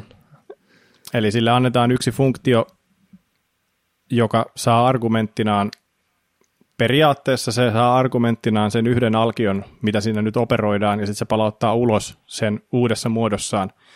No JavaScriptin arraymappi saa parametrinaansa vissiin jonkun indeksin, ja saakohan se sen koko listaankin siinä messissä tai jotain joo, muuta. Joo, mutta, joo. mutta tavallisesti sitten nyt otetaan otetaan käyttöön vaan se, vaan se pelkästään se alkio, mitä operoidaan. Jolloin sulla voi olla sitten tämmöinen, puhutaan unary, unary-funktioista, on semmoinen funktio, joka saa yhden argumentin ja palauttaa yhden, yhden pihalle. No JavaScriptissa tietysti ei voikaan funktio palauttaa muuta kuin yhden arvon pihalle, jos nyt ei ajatella, että palauttaa silleen huukkityyliin arraussa monta, mutta kuitenkin. Sitten, sitten sulla on niin vielä pari muuta, että sulla on se for each, no sehän on vähän niin kuin sama kuin, melkein sama kuin sä tekisit ihan for silmuka. Joo, me ei puhuta funktionaalisen ohjelmoinnin tuota, kontekstissa siitä for eachista oikeastaan ollenkaan, ei, koska me, sehän me, on vaan... Me, siis me ei oikeastaan puhuta ikinä siitä Antin kanssa. me, me, ei me puhuta sitä ollenkaan. Ei, se, se on niitä sivuvaikutuksia varten sitten. Mutta sitähän se on niin kuin siinä koodissa. Niin, että jos, sä, jos sä teet tämmöistä vaikka JavaScriptilla tähtäät niin kuin funktionaalisen, funktionaaliseen koodiin, niin for eachinhän pitäisi kertoa lukijalle, että nyt tapahtuu sivuvaikutus. Joo, ja sivuvaikutushan on siis niin kuin, tosiaan, se voi olla sitä, että rendataan jotain ruudulle, se voi olla sitä, että painetaan konsolelogiin, se voi olla sitä, että kirjoitetaan tiedostolevylle. Niin, just näin. Jotain, joka ei ole enää sitten sun kontrollissa. Mitäs filter? Sillä, sillä voidaan ottaa pois asioita listasta. Sanotaan, että me halutaan vaikka filteröidä No, tämä, oikeasti, tämä on ehkä aika lähellä niin kuin sitä puhekieltä, että me halutaan filteröidä käyttäjistä kaikki semmoiset pois, jonka etunimi ei ole Antti.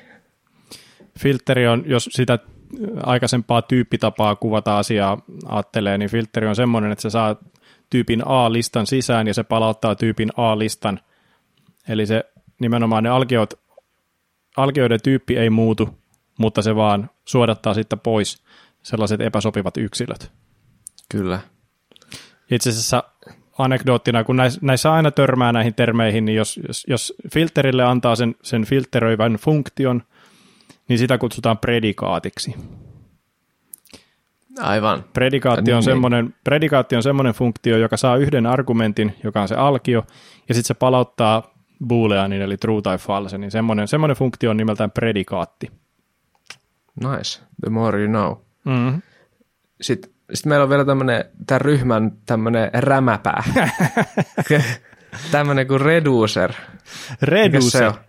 Reduce on tavallaan kaiken, sillä Redusella voi toteuttaa mapin ja Redusella voi toteuttaa filteri ja Redusella voi toteuttaa Reduce. Reduce on semmoinen Sveitsin armeijan linkkuveitsi, millä voi tehdä vähän mitä vaan. Se on semmoinen härveli, millä, millä annetaan lista ja sitten se voi palauttaa, no se voi palauttaa vähän mitä vaan. Se voi esimerkiksi, jos sä annat sille listan kouluarvosanoja, niin sitten se voi laskea niistä keskiarvoja palauttaa sen, sen, sen takaisin yhtenä numerona vaikkapa. Eli se on sellainen, toi nimikin on suhteellisen kuvaava, niin kuin reduce, mm. eli niin kuin lyö, se, niin kuin, se, se lyö sen asian kasaan, tiivistää. Se voi myös tietysti expandoida sitä. Se, se, siis, niin, koska se voi tehdä mitä vaan. Se voi tehdä mitä vaan, mutta sille annetaan, sille annetaan tämmöinen, jos, jos nyt, nyt jos on käyttänyt reduxia, niin sille annetaan reducer-funktio tälle, tälle reduselle, jonka se suorittaa jokasta, kerran jokasta sen alkuperäisen listan alkiokohtaan. Ja reducer-funktio saa argumenttinansa sen, sen tuota, reduce-operaation nykyisen tilan ja sitten sen alkio, mitä tällä hetkellä käsitellään. Eli jos esimerkiksi nyt sitten sulla on se todistuksen keskiarvon laskenta siinä menossa, niin, niin no Redusella se on ehkä vähän hankala se koko keskiarvo laskea, mutta voidaan laskea vaikka niiden ne, ne, ne kouluarvosanat yhteen ja sitten suorittaa se jakaminen myöhemmin. Niin tota, meillä voi olla sellainen Reduse-operaatio, joka saa argumenttinaan sen, sen tämänhetkisen yhteenlasketun summan näistä numeroista ja sitten sen nykyisen alkion, eli sen listan numeron, mitä nyt ollaan iteroimassa, ja sitten me vaan palautetaan sieltä pois uusi tila, uusi tämänhetkinen alkioiden summa. Kyllä. Eli siinä kun tuosta nimestä vielä, niin kuin, mulle tulee aina mieleen se, että se, sulla on niin kuin iso keitto tai joku iso kattila täynnä jotain, ja sitten sä niin kuin, redusoit siitä se kastikkeen, vähän se sakeamman kastikkeen. niin, ilmeisesti keität, keität kasaan sen arraun, niinkö? Ja niin just näin, että se on niin, just näin, kasaan keittämistä. Joo. Noita kutsutaan Mut, yleisestikin redusereiksi sellaisia funktioita, jotka saa kaksi argumenttia ja palauttaa yhden. Koska sitähän ne vähän niin kuin tekee, että sulla on funktio, jolla annetaan kaksi asiaa ja se palauttaa yhden, niin se, niin kuin, ne, se redusaa sen kasaan. Niin, se jotenkin yhdistää. Niin. Ja re, se, redu, siinä, siinä reduksin state, tai reduksi reducer tapauksessahan sille annetaan sen sovelluksen nykyinen tila ja sitten se actioni, mitä, mitä käyttäjä on tehnyt. Ja sitten se yhdistää sen nykyisen tilan ja sen actionin ja sitten antaa ulos uuden tilan. Eli ihan samalla tavalla tässä nyt tässä meidän kouluarvosana laskennassa, niin se saa sen nykyisen lasketun yhteen, yhteenlasketun summan ja sitten sen uuden numeron laskee ne yhteen ja palauttaa sen. Toki Kyllä. Arraureduselle on yleensä syytä antaa se alkuarvo, mistä se, lähde, mistä se mistä niin kuin ihan ensimmäisellä kierroksella, kun sitä, sitä redusen, reduseria kutsutaan, niin, niin se nykytila on se alkuarvo, mikä sillä annetaan. Että tässä tapauksessa me voitaisiin antaa sille vaikka nolla. JavaScriptin reduse tekee niin, että se päättelee sen, sen tota, äm, alkutilan sitten sen arraun ekasta elementistä automaattisesti, mutta, tota, mutta jos ei sitä halua sillä tavalla käyttää, niin sitten se voi antaa erikseen. Kyllä. Joo, jos, sit jos ei ole yhtään alkioa, niin sitten käy pahasti. Mutta mitä olet mieltä semmoisesta, jos mä sanoin, että, että tätä redusea ei pitäisi melkein koskaan käyttää? No en mä oikein tiedä. Sitten mä jossain vaiheessa vähän funtsin, että olisiko se tosiaan näin, mutta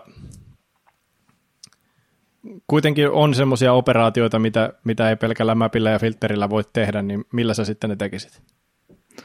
No jos, jos mä niin kuin tekisin, niin mä tekisin jollain funktiolla, joka on nimetty erikseen paremmin jostain, sanotaan nyt Loadessista tai jostain muualta. Niin, niin eli siis niin, ehkä se monesti on sitten noissa, että kun noita mappia, filteriä ja reduce on niin näppärä ketjuttaa, koska ne kaikki, no ei välttämättä kaikki, vaan mappi ja filter palauttaa aina, aina listan pihalle, niin mm. tuota, ja reduce voi palauttaa listan pihalle, niin, niin sitten sä voit ketjuttaa niitä aina niin kuin piste map jotain, piste filter jotain, piste reduce jotain. Mutta sitten, sitten jos sä käytät taas, sitten otat siihen samaan soppaan jonkun loadashin tai semmoisen, niin sitten se tavallaan on pilalla se ketjus, että sun täytyy ottaa se aikaisempi loppu, laskennan lopputulos johonkin muuttujaan ja sitten syöttää se sitten sille sun loadash-härvelille tai vastaavasti. vastaavasti. Mieti, jos voisi niin olla näiden kaikkien metodeen rinnalla vielä semmoinen yksi metodi, joka olisi tarkoitettu just tohon, Että sä voisitkin laittaa sen, mun, sanotaan nyt joku Loadersin group tai joku tällainen, niin sä voisit jotenkin laittaa sen sinne jonohännille vielä. Että sä olisit, sulla olisi eka map, sit sulla olisi filter, sit sulla olisi piste jotain, jonka sulu, sulkujen sisään tulisi se Loadersin group. Niin. Niin, ehkä se on, ehkä se on enemmän, mutta sitten JavaScriptissa se menee äkkiä just siihen, että sitten sä teet sitä chainaamista jollain ns proprietary menetelmällä, niin kuin vaikka Loadasissa taisi olla joku oma tällainen chain, jolla sen pystyy Joo. tekemään ja, ja näin, että tota, kun niitä ei pysty sillä tavalla niin helposti. Toki sitten, taikka, taikka sitten sä voit ottaa jonkun, jonkun Ramdan pipein käyttöön, ja, jo, jolla sen pystyy tekemään. Siis sitten sit vaan, sit vaan sä et välttämättä enää tee sille arraylle sitä natiivia pistemäppiä, vaan sitten sä käytät sitä Ramdan mappia ja Ramdan filteriä, mikä on varmaan ihan niin kuin, ei siinä mitään. Tuossa, tuossa muuten auttaisi se, jos muistatko joskus puhuttiin siitä, se on jossain ECMAX Script Specsin syövereissä se semmoinen, oliko se pipeline-operaattori? Joo. Se olisi niin kuin lista map, sitten piste filter, sitten se pipeline-operaattori ja sitten se loadersin grouppai siihen. Niin. Se, se olisi, olisi hyvä. Se olisi hyvä, se olisi hyvä. Ja siis se on, se on nyt jotenkin tullut vielä enemmän lähelle sydäntä mulla, kun tässä tosiaan se vuoden, reilun vuoden tässä nyt paukuttanut Clojurea, jossa on sellainen asia kuin threading makro, joka on hyvin pitkälti just tollainen putkitusoperaattori, että, että se, se alkaa sillä, että sä kirjoitat nuolen, sitten annat jonkun alkuarvon, ja sitten sen jälkeen pistät vaan allekkain noita funktioita, minkä läpi sitä alkuarvoa aletaan kuskaan. Eli että sulla on äh, ensin joku alkuarvo, se, se objekti riku, ja sitten sen jälkeen sille tulee, että add age-funktio, joka ottaa sen rikun argumenttina ja lisää sille ikää yhden vuoden, ja sitten sen jälkeen tulee joku eat cake-funktio, joka, joka kasvattaa rikun painoa yhden kilon, ja sitten se, niin se antaa jokainen, jokaisen funktion paluarvo on seuraava funktion alkuarvo ja näin päin pois. Ja tästä päästäänkin siihen, että minkä takia funktionaaliset ohjelmoijat monesti tykkää näistä tämmöisistä, puhuttiin noista unary-funktioista, eli sellaisista funktioista, jotka ottaa yhden argumentin pelkästään, niin mm. ne, se, sen, sen laatuiset funktiot on omiaan tällaiseen yhdistelyyn, putkittamiseen, komposeen, kun, kun, kun voidaan niitä voidaan passittaa pelkkiä niitä funktioviitteitä, ja sitten, sitten joku mekanismi hoitaa sen edellisen funktion ulostaman arvon seuraavaan funktion syöttämisen. Ja onko syy siinä, että kun funktio palauttaa aina vain yhden arvon, niin sitten kun sä putkitat niitä, niin... Joo, se vaan menee luontevasti niin. Funktionaalis- funktionaalisella ohjelmoilla paljon on silleen, kun sitä, sitä, sitä tutkii, niin törmää, että, että siinä on niin yhtymäkohtia matematiikkaa, jossa, jossa nämä kaikki asiat niin kuin, ja samat, sen takia ne termitkin on monesti niin kryptisiä, että ne tulee sieltä, sieltä puolelta. Mutta sitten taas toisaalta niin kuin kaikkien asioiden tämmöinen niin kuin todistettavuus ja looginen pitävyys ja tämmöiset, niin, niin yhtä lailla nekin sitten tulee. Kyllä, kyllä. Niin kuin joskus kiinnostaisi ihan perehtyä tarkemminkin niin kuin vaikka kategoriateoriaa ja silleen, että vähän niin kuin siihen, että mistä tämä kaikki tulee. Kyllä mua vähän harmittaa nyt, kun mä oon tätä asiaa, tähän asiaan vähän perehtynyt, niin se, että, että on ollut niin unessa silloin joskus lukion matematiikan tunneilla, missä näitä, just näitä samaa niin kuin joukko-oppia ja mitä ikinä on käyty läpi. Niin.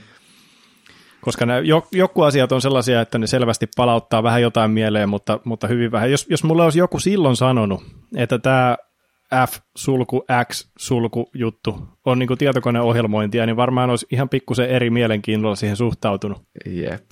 Itse asiassa jos ajattelet sitä sun perinteistä, sulla on niin kuin, äh, oliko sulla semmoinen graafinen laskin? Joo. Niin, niin sillä, niillähän plotattiin noita, niitä kaavoja, että sulla oli vaikka fx on x toiseen tai mitä ikinä. Ja sitten se Joo. piirsi jonkun sortin parabelin siihen – siihen laskimen ruudulle. Niin sehän on niin kuin puhtaan funktion ilmentymä. Niin, niin, niin kyllä. Joka vaan laskee sen kaikille arvoille valmiiksi. Vähän siistiä. Jep, olisipa silloin vaan, jos olisi silloin ollut kaikki tämä tieto, mitä on nyt, niin se olisi varmaan ollut paljon kiinnostavaa. Jos olisi silloin ollut sen aikaiset lottonumerot, niin tilanne olisi ihan eri. Just niin. Mutta sitten hei, hei. Yksi, yksi ongelma nopeasti vielä pitää, vai mitä sulla on mielessä? Mullakin on yksi semmoinen, vielä semmoinen, niin kuin mua kiinnostaa ylipäätään se, että mitä sä niin kuin ajattelet tästä funktionaalisesta ohjelmoinnista, varsinkin tässä JavaScript-kontekstissa. Mä veikkaan, että monia muitakin kiinnostaa. Mä haluaisin nopeasti vielä palata siihen, kun me puhuttiin sitä kurryhommasta, niin mä ajattelin, että pitäisikö meidän nopeasti se käydä, koska kun tässä nyt mainittiin se, että, että sellaiset, sellaiset funktiot on erityisen oivia funktionaalisen ohjelmoinnin kannalta, jotka ottaa yhden argumentin. Kyllä. Niin sullahan on miljoona funktioita, jotka ottaa enemmän kuin yhden argumentin. Niin mitä sä teet sitten semmoisten kanssa, jotka ottaa enemmän? No kai ne pitää sitten vaan jotenkin kirjoittaa uusiksi. Mahdollisesti. Mahdollisesti, mutta sitten taas toisaalta on sellaisia tilanteita, niin voitaisiin tietysti yhdistää ne kaikki argumentit yhteen objektiin ja sitten tadaa sulla on unary-funktio. Just niin. Mutta sä, sä mainitsit jossain kohtaa partial application ja mä mainitsin kurry ja ne on hyvinkin toistensa kanssa tekemisissä olevia, olevia termejä. Ö, molemmat on tapoja muuttaa sitä sen funktio. Mikähän se on se termi sille, että montako argumenttia se ottaa? Sillä on joku sana, mutta mä en A, muista. Onko se, se, onko se arity? Se on, se, on, se on se arity, joo. Sitä arityä on mahdollista muuttaa. Eli jos sulla on sellainen funktio, joka ottaa x ja y ja se sitten lisää ne toisiinsa vaan, sen funktion nimi on summa, ja sillä annetaan kaksi parametria x ja y, niin, niin, niin jos, jos, jos sä ajat, jos sä teet sille tämmöisen kurryoperaation, niin se muuttaa sitä funktioa. Jossain kielissä tämä toimii ihan niin kuin kielen tasolla näin, mutta JavaScriptissa ei. Mutta sä voit ajaa sen vaikka Ramdan kurryn läpi, ja se palauttaa sulle käteen uuden summafunktion, joka on nyt kurrytetty. Ja nyt sä voit sen jälkeen tälle kurrytetylle summafunktiolle antaa joko yhden tai kaksi argumenttia. Jos sä annat sille pelkästään yhden, jos se funktio laskee x ja y yhteen, sä annat sille yhden argumentin, niin silloin se on, se on saanut sen x, ja se pitää siitä kiinni, ja se mm. antaa sulle takaisin paluarvona uuden funktion, joka muistaa sen x, ja nyt se haluaa vielä yhden argumentin, joka on se y. Tämmöisen funktion, vielä yhden velkaa. Täm, niin, tämmöisen funktion, joka, on, joka muistaa sen niin sä voit antaa nyt sitten vaikka mapperina sun mapille. Kyllä. Partial application on melkein sama kuin toi, mutta, mutta siinä on, no, siinä on semmoinen pieni detalji tai tason, tason ero, mutta tota noin, niin sitä voi tutkia, jos haluaa. Just niin. Ja tuohon niin kuin just sä mainitsit esim. Rampton, niin sieltähän löytyy, niin kuin, oliko siinä jopa, että jotkut tai kaikki funktiot on valmiiksi jo tolleen kurrytettyjä. Mä en osaa sanoa, mä en ole sitä sillä, no. tavalla, sillä tasolla niin käyttänyt. No joo, mutta niin kuin, jos ohjelma, jotkut ohjelmointikielet, vaikka Haskell tai Elm, niin nehän tekee tota automaattisesti. Joo, samaten Clojure tekee, mikä on ihan mukavaa kyllä. Se on ihan jees. JavaScriptissa taisi olla se, että se, se on niin dynaaminen kuitenkin loppuviimein, että se on vaikea toteuttaa. Niin, tai en mä tiedä. Sitä ei ole joskus toteutettu, niin sitten sitä ei koskaan toteutettu, en tiedä. Just niin. Mutta niin, ja itse asiassa onhan se jo, se on totta. Sähän voit antaa JavaScriptissa, kun siinä ei ole mitään funktioiden overloadausta eikä mitään, että sä voit antaa, vaikka sulla olisi semmoinen funktio, joka olisi se summa ja se ottaa kaksi argumenttia, niin sähän voit antaa sille 18 argumenttia, eikä se runtime siitä mitään valita, se vaan discardaa ne muut. Just niin. Ja sitten se, että kun sä voit antaa vaikka kolme undefinedia, niin sitten se funktion kutsuva pää, no voihan se, voi, onhan siihen tapoja, miten se voi tietää, että syötettiinkö sille just undefinedeja, vai tuli, tuliko ne vaan tyhjinä ne parametrit. Kun jos sulla funktio, on A, B, C ja D, ja joku kutsuu sitä ilman mitään parametreja, niin sehän silti saa niin kuin näennäisesti undefinedina sieltä. Joo. Mutta niin, mä veikkaan, että meillä alkaa lähetysaika vähitellen tulla loppuun. ensi, Mutta... ensi jaksossa jutellaan siitä, mitä käytännön hyötyä näistä voi olla. Heitä vielä loppukaneettina silleen niin kuin ylipäätään nyt, kun sä oot tutustunut tähän ja koodannut vähän, niin onko tässä, onko tässä järkeä käyttää vaikka tuommoisia either ja maybe-tyyppejä JavaScriptissa? Mä en ehkä niihin ota vielä edes kantaa. Ne, tota, ne on ihan sellainen mielenkiintoinen asia, mitkä on mulle, mulle vielä uusia tuttavuuksia ja enemmän liittyy just niin kuin tyypitettyihin juttuihin. Mutta, mutta ehkä siihen, siihen puoleen, että kun tuota Clojurea tuossa on kirjoitellut ja sitten on tehnyt paljon tällaista just vaikka funktioiden komposausta ja sitten sitä, sitä threading makroa käytetään niin kuin aivan, aivan jatkuvasti siellä puolella, niin että mikä fiilis siitä on jäänyt, että se on niin kuin, sitten kun siihen pääsee sisään, niin se on tosi, tosi niin kuin notkeeta sen koodin kirjoittaminen, mutta sitten siinä on siinä on kyllä se hyvin, hyvin oleellinen vaara, että, että ajaa yli sen asian kanssa. Mm. Ja niin kuin, että sitä on niin kuin hauska kirjoitella, niin sitten, sitten sulla onkin se koko, koko funktion logiikka kirjoitettu yhteen threading makroon, vaikka sitä ei välttämättä olisi ehkä syytä tehdä niin, taikka et, et se on niinku, sitä, sitä helposti lipsahdetaan sitten sinne Perlin puolelle, että sitä koodista tulikin sellaista write onlya. Kyllä. Ja super vaikea debugata, että mitä, missä vaiheessa tätä funktioketjukutsua nyt niin kuin joku menee pieleen, kun ei mihinkään väliin ei saa mitään järkevää breakpointteja tai muita sellaisia. Niin joo. Siis mä muistan joskus, kun mä itse koodailin eka jo kertoja funktionaalista kieltä. Se oli, mä luin Learn Your Haskellia ja koodailin Haskellia ja sitten tein JavaScriptia, niin tuli kyllä aika pitkän aikaa tehtyä sille ihan turhan funktionaalisia juttuja. Esimerkiksi sille, että unohtaa täysin vaikka, että joku for loopi on olemassa, joka monessa tapauksessa on, on paljon selkeämpi kuin mitä joku vaihtoehto. No, joissain tapauksissa, mä en sanoisi, että monessa tapauksessa. No ei ehkä monessa tapauksessa, mutta joissain tapauksissa. Tai vähän niin kuin ehkä samaa niin kuin siinä, että jos sä, sä voit käyttää jotain rampdaa tai loadashiakin niin kuin ihan liikaa. Joo. Sillä, että sä yhdistät niitä funktioita ja teet niin kuin siitä semmoista koodia, että sä osaat kirjoittaa sen kerran, mutta kukaan ei osaa lukea sitä ja hyöty ei välttämättä, se, sä olisit saanut enemmän parempaa koodia sillä, että olisit vaan miettinyt, että voisiko tämän niin kuin rakenteellistaa eri lailla tämän koko koodi. Niin, niin. Mutta kyllä silti se on, joo, ja siis jotenkin se on se, että sitten kun sulla on miljoona pientä funktioa, mitä yhdistellään siellä täällä, niin kyllä se tietysti vaatii vähän aikaa sillä tavalla, että sä opit sen sanaston, mitä tässä, tässä nyt käytetään, jos niitä, jos niitä funktioita yhdistellään siellä ja täällä ja tuolla. Ja, kyllä. Mutta mut kyllä sitten on tietysti mahdollista saada paljon, paljon, paljon hyötyjäkin. Kyllä. Ja sitten se, että kun ne sivuvaikutukset on tavallaan eristetty sen sovelluksen sinne ulkoreunoille, että siellä jossain, jossain viimeisellä tasolla kirjoitetaan sinne tietokantaan tai, tai tota, renderöidään sitä UIta, mutta kaikki se bisneslogiikka ja kaikki muu on, on kirjoitettu puhtaina funktioina, niin se pienentää sitä, sitä bugien pinta-alaa ihan huomattavasti, mm. helpottaa testaamista ja, ja näin, että, että sitten on, ne hyödyt on toisaalta myös ihan, ihan, ihan valtavat, Kyllä. jos vaan niin kuin noita periaatteita vaan, vaan soveltaa ees. Että tota, ja voihan niitä ottaa sillä tavalla mukaan, niin kuin, esimerkiksi toi, että tekee puhtaita funktioita, niin en mä usko, että sillä voi ikinä niin kuin haittaa tehdä, jos no. asioita on mahdollista tehdä. Ehkä voi tehdä jotain tarpeettoman monimutkaiseksi, mutta väittäisin, että välttämättä ei. Eh- ehkä se on vähän just niin kuin, että se on niin tilanteen mukaan kuitenkin loppujen lopuksi, että sä voit tehdä softa vaikka, no mä nyt mietin jotain ihan peruspäkkäriä, joka, node joka tekee vaikka ö, tietokantakyselyjä jossain, ja sitten voisit, voisithan sä kirjoittaa sen koko homman niin kuin täysin funktionaalisesti ja puhtaasti sille, että mitään asynkronista ei tehdä siellä koodissa vasta kun sitten, kun tullaan ihan takaisin sinne päätasolle. Että kun sulle tulee vaikka, sä lähdet kysyä jostain, kontrol, kontrolleri kysyy joltain serviseltä, että hei, annapa mulle kaikki käyttäjät, niin sieltäkin sä saisit vaan niin kuin kuvauksen siitä kysel, käy, tulevasta käyttäjäkyselystä, jonka sä sitten laitat jonnekin koneeseen versus se, että sulle tulee promise käteen, jossa sen, sitten kun se resolvautuu, niin sulla onkin ne käyttäjät. Joo. Et se on vähän, se, se on, tässä on ehkä vähän kysymys kanssa siitä, niin kuin, että mikä on niin kuin missäkin kielessä se idiomaattinen tapa tehdä asioita.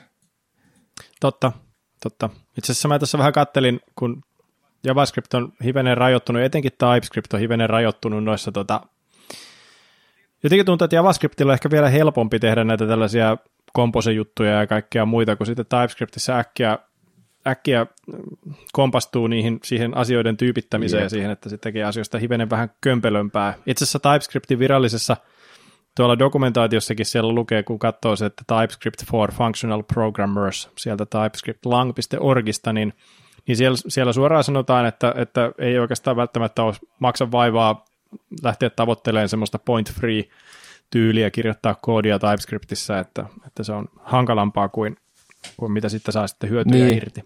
Niin sitten mä ajattelin, koke- sä kokeilit joskus sitä Reason ML, mä voitaisiin siitä puhua Kyllä. ehkä jossain vaiheessa uudestaan.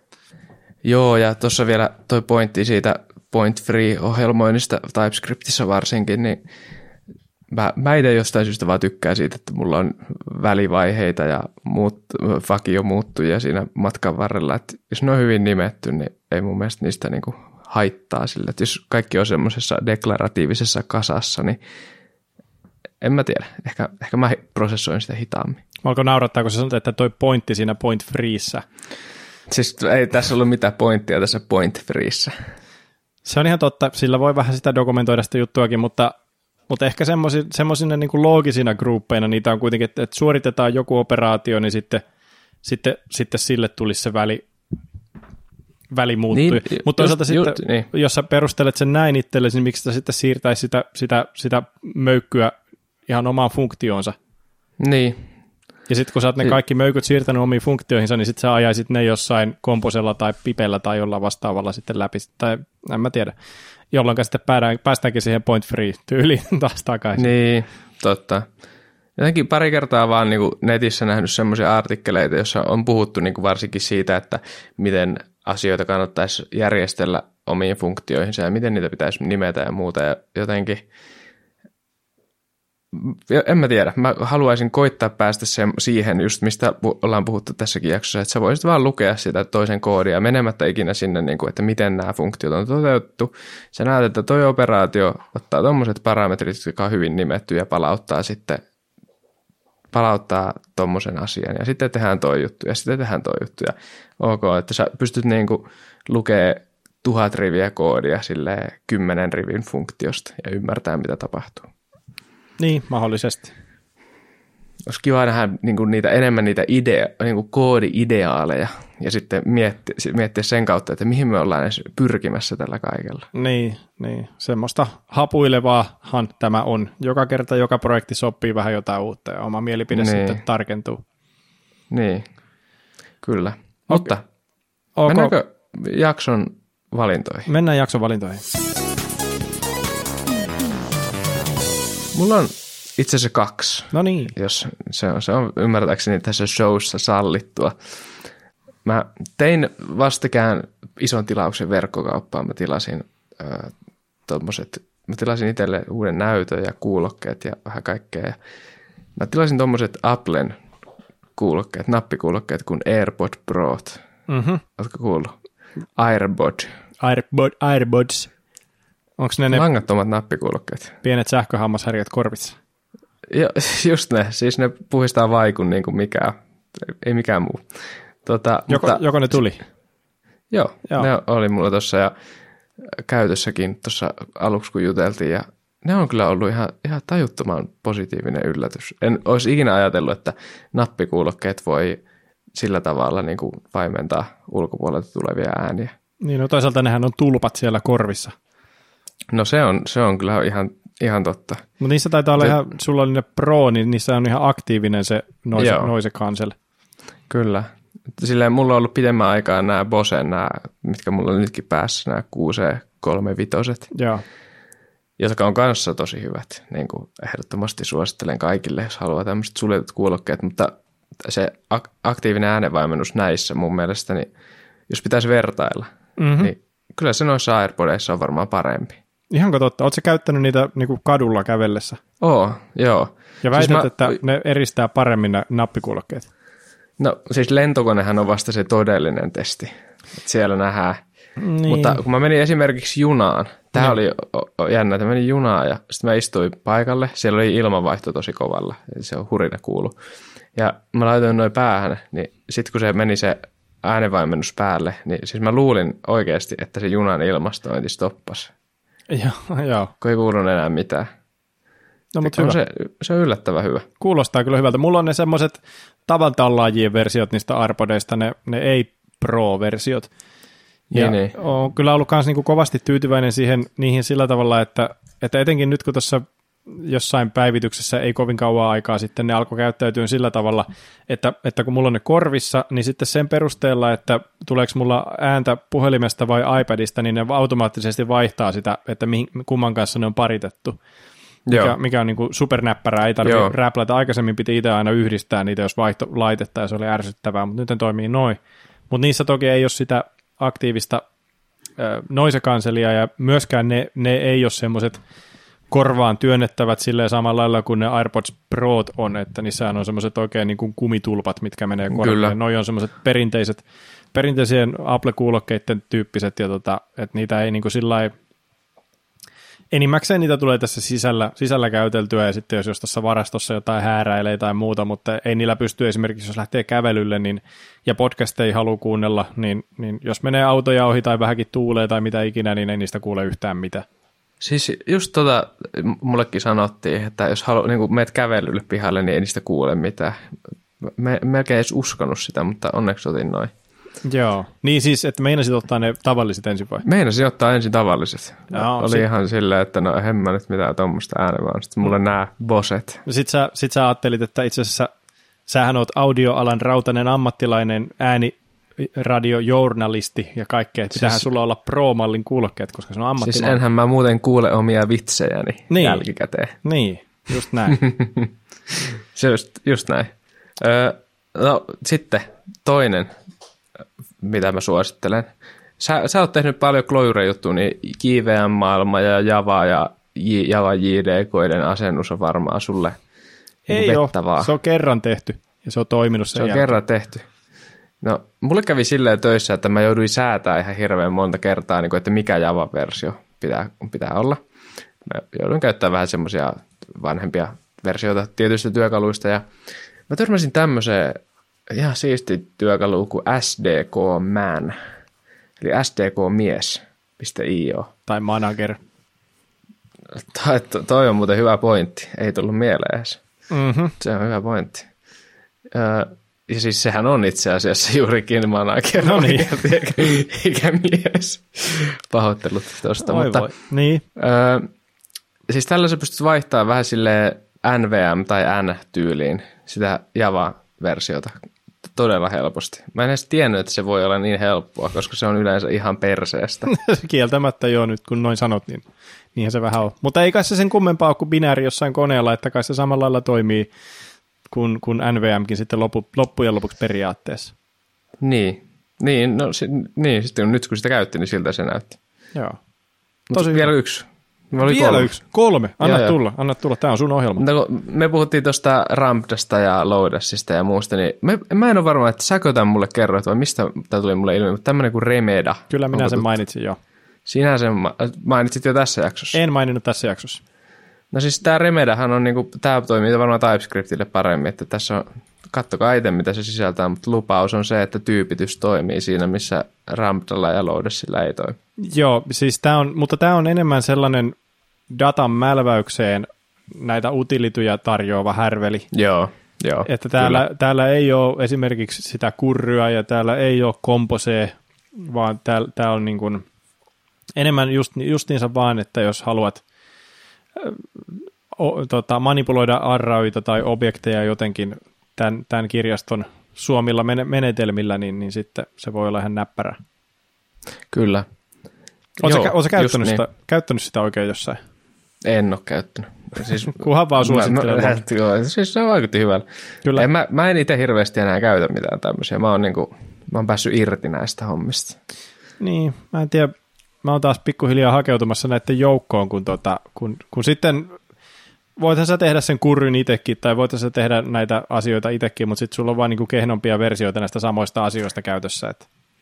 No siis, mä en oikein tiedä. Kyllä mä niinku joku groupai, niin kyllä mä todella mielellään, enemmän mielellään käytän sitä Loadassin tai jonkun muun grouppaita, kun alan itse jotain reducea väsäämään. Niin. Mutta ehkä se jotenkin ei ole tullut niin paljon enää nykyään vastaan. Se, että mä oon värinyt aika hyvin vaan niillä mäpeillä ja filtreillä. Ja kyllähän niillä pärjääkin, se sehän se onkin, mutta kyllähän se sillä Force-ilmulkallakin pärjäät, mutta sä voit lisätä tavallaan sen abstraktiotasoa korkeammalle ja sitä ilmaisuvoimaa enemmän sillä, että, että, tota, että sä et vaan hakkaa kahta puukeppiä yhteen niin paljon.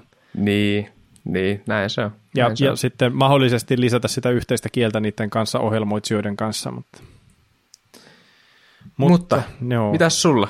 No mä ajattelin suositella nyt tähän samaan asiaan liittyen, että jotakuta jäi kiinnostaa niin kuin meidän haparoivista selityksistä, että mitä tämä asia oikeasti on, niin mä voin suositella tätä kurssia, minkä minä olen itse, itse tässä nyt, nyt käynyt ja, ja tutkiskellut, niin, niin tällainen kaveri kuin, mikä tämän nimi oli? No niin, tämähän meni hienosti. Se, täällä ei ole täällä GitHubissa sen oikeita nimeä, niin Kyle Simpson tämä oli tämän kaverin nimi, niin sillä on tällainen kirja kuin Functional Light JavaScript, eh, joka on niin kuin GitHubissa ihan open sourcena tämä kirja, se voi ostaa myös, mutta sitten tästä sama, tämän saman kirjan perusteella sillä on Frontend Mastersissa kurssi, jonka, joka on samalla nimellä Functional Light JavaScript. Ja se tosiaan JavaScriptia eikä TypeScriptia, mutta siinä mennään niin kuin hyvin se, selkokielellä näitä, näitä funktionaalisen ohjelmoinnin käsitteitä läpi.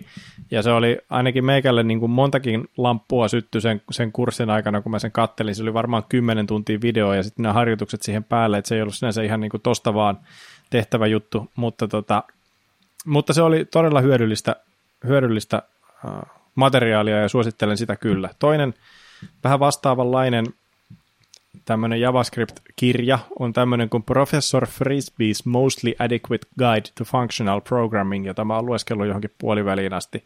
Ja niin kuin samoja käsitteitä tässä käydään kuin tuossa Functional Lightissa, mutta niin kuin tuossa aikaisemmin sanoin, niin se, että jos lukee jonkun asian tai kuulee jonkun asian monesta eri lähteestä, niin se selitetään aina mm. vähän eri tavalla, niin sitten sit se niin kuin, ainakin meikäläisen paksuun kaaliin niin uppoo huomattavasti paremmin. Sama homma, sama homma. Oliko se, me puhuttiin jossain tuosta Haskell-muukista, me kummikaan ei olla vissiin sitä. Ei, se on ehkä jossain vaiheessa sitten vetelee. Edes. Kyllä. Mä lisäsin tuonne linkkeihin vielä tuon Learn Your Haskell-kirja ja sitten mä löysin tämmöisen ylipäätään noista funktoreista ja applikatiiveista ja monadeista, että jos niitä kiinnostaa, niin linkeistä löytyy vähän tolleen Learn Your Haskell-tyyliin kirjoitettu ihan äärimmäisen hyvä, hyvä artikkeli, blogiartikkeli. Joo.